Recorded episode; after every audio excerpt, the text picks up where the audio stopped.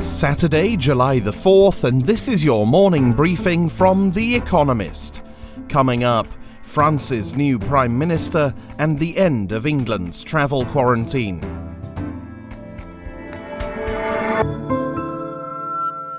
First, the week in brief.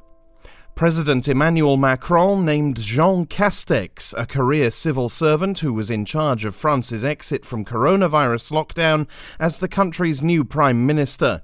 He will replace Edouard Philippe, who quit on Friday. Mr. Macron has embarked upon a government shuffle after his party, La République En Marche, performed dismally in local elections last weekend, failing to win a single big French city. Many fell to the Greens. Health officials urged Americans to scale back their 4th of July celebrations. In the past two weeks, there has been a 90% increase in new cases of COVID 19 in America. Yesterday, the country hit yet another daily record for new infections 55,000. Donald Trump, however, will attend a fireworks display at Mount Rushmore in South Dakota, where masks will be available but not required for the 7,500 expected attendees. President Jair Bolsonaro blocked laws requiring Brazilians to wear face masks in shops, schools, and churches, although they will have to do so elsewhere in public. Despite the country having the world's second highest recorded death toll from COVID 19, Mr. Bolsonaro downplays the severity of Brazil's epidemic. He rarely wears a mask, despite a now overturned court order demanding he do so. Business activity in the Eurozone recovered last month as countries eased COVID 19 lockdown measures. IHS Markit's Composite Purchasing Managers Index, a gauge of the economy, rose from 31.9 in May to 48.5 in June. The measure is at its highest level in four months, although anything below 50 still indicates a contraction. The British government won an auction for OneWeb, a bankrupt satellite operator, as part of a consortium including Bharti Enterprises, an Indian conglomerate. Britain will invest $500 million in the company, which has 74 satellites in orbit. The deal will give the government an alternative to the EU's Galileo satellite navigation system, which Britain will lose access to after Brexit. England announced it will scrap its quarantine rules for travellers from over 50 countries, including Italy and Spain. The restrictions, which required anyone arriving from abroad to isolate for two weeks, were introduced in early June, after many other countries had lifted theirs. The rules will change on July 10th, but remain in place for visitors from countries still struggling to control COVID 19, including America. Rodrigo Duterte, the president of the Philippines, signed a widely criticized anti terrorism bill into law. The legislation expands the definition of terrorism and permits longer detention of suspects without the need for a warrant. Human rights groups worry that Mr. Duterte will use the legislation to intimidate political opponents and limit freedom of speech. And editor's note. Independence Day 1, Americans Pour Forth, which ran on July 3rd, incorrectly said that 23% of Americans were satisfied during the depths of the financial crisis. In fact, 22% felt this way. The piece also stated the presidential election is five months away when it is now four. Sorry. And now, here's today's agenda. Anti gay purges. Welcome to Chechnya. In January 2019, police officers arrested a young man and detained him for a week at the Grozny Internal Affairs Department in the Chechen Republic. They shaved his hair, beat him, and tortured him with electric shocks. When he was released, the officers insinuated to his father that he might kill his son for staining the family's honor. The alleged crime of which the man was guilty was being gay. In Chechnya, anti gay purges, in which men and women who are presumed to be gay or bisexual are imprisoned, assaulted, or forcibly disappeared, have been taking place since at least 2017.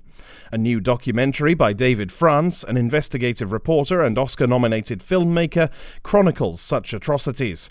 Using visual effects technology and face replacement techniques to grant the subjects full anonymity, the film follows a group of LGBTQ activists working to rescue victims, provide them with shelter, and, if necessary, help them to flee the Russian Republic.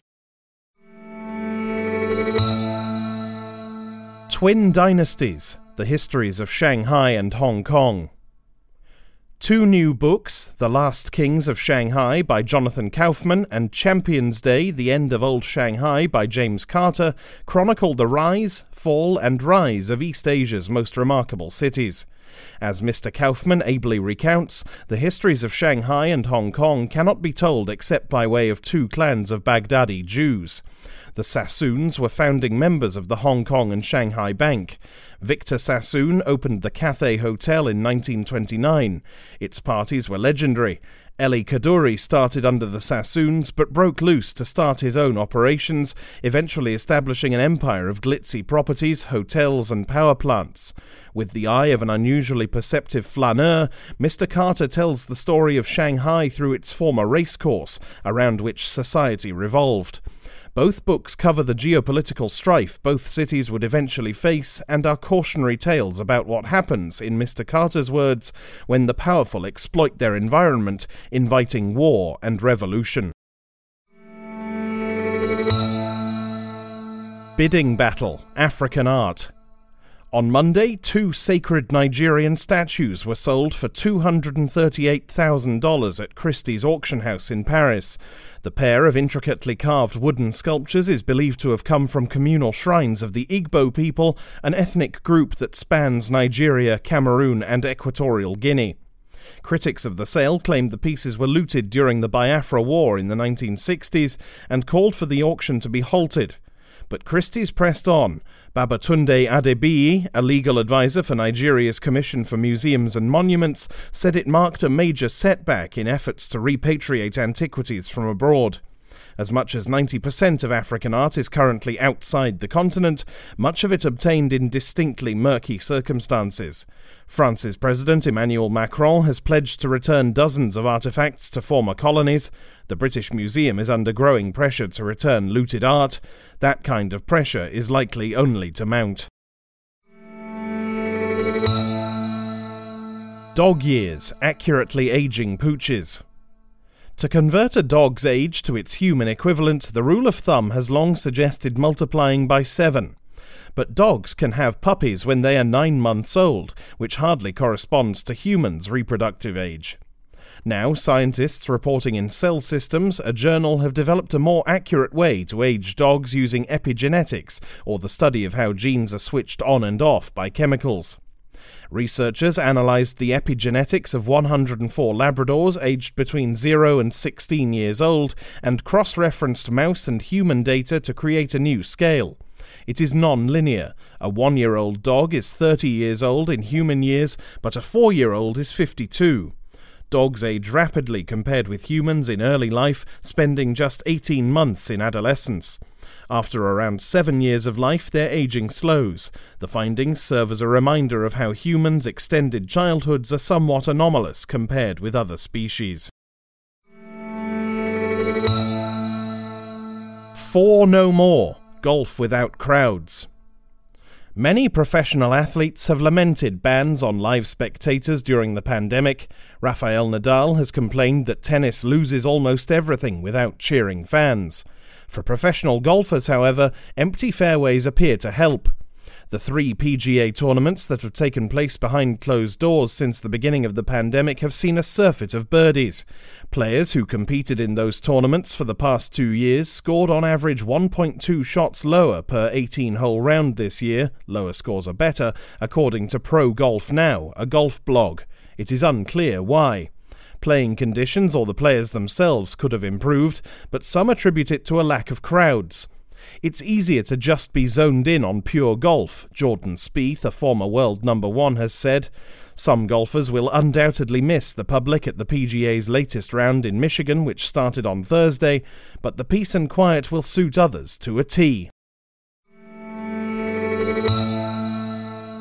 Finally, here's the quote of the day from Thomas Jefferson, who died on this day in 1826 Honesty is the first chapter of the Book of Wisdom. That's it from the Economist Morning Briefing, available every weekday and on Saturdays. You can hear interviews and analysis from our journalists, including our current affairs podcast, The Intelligence, by searching for The Economist on your podcast app or asking your smart speaker to play the latest Economist radio podcast. And as a subscriber, you have access to each week's full edition in audio. Just download the Economist app on your mobile device to start listening.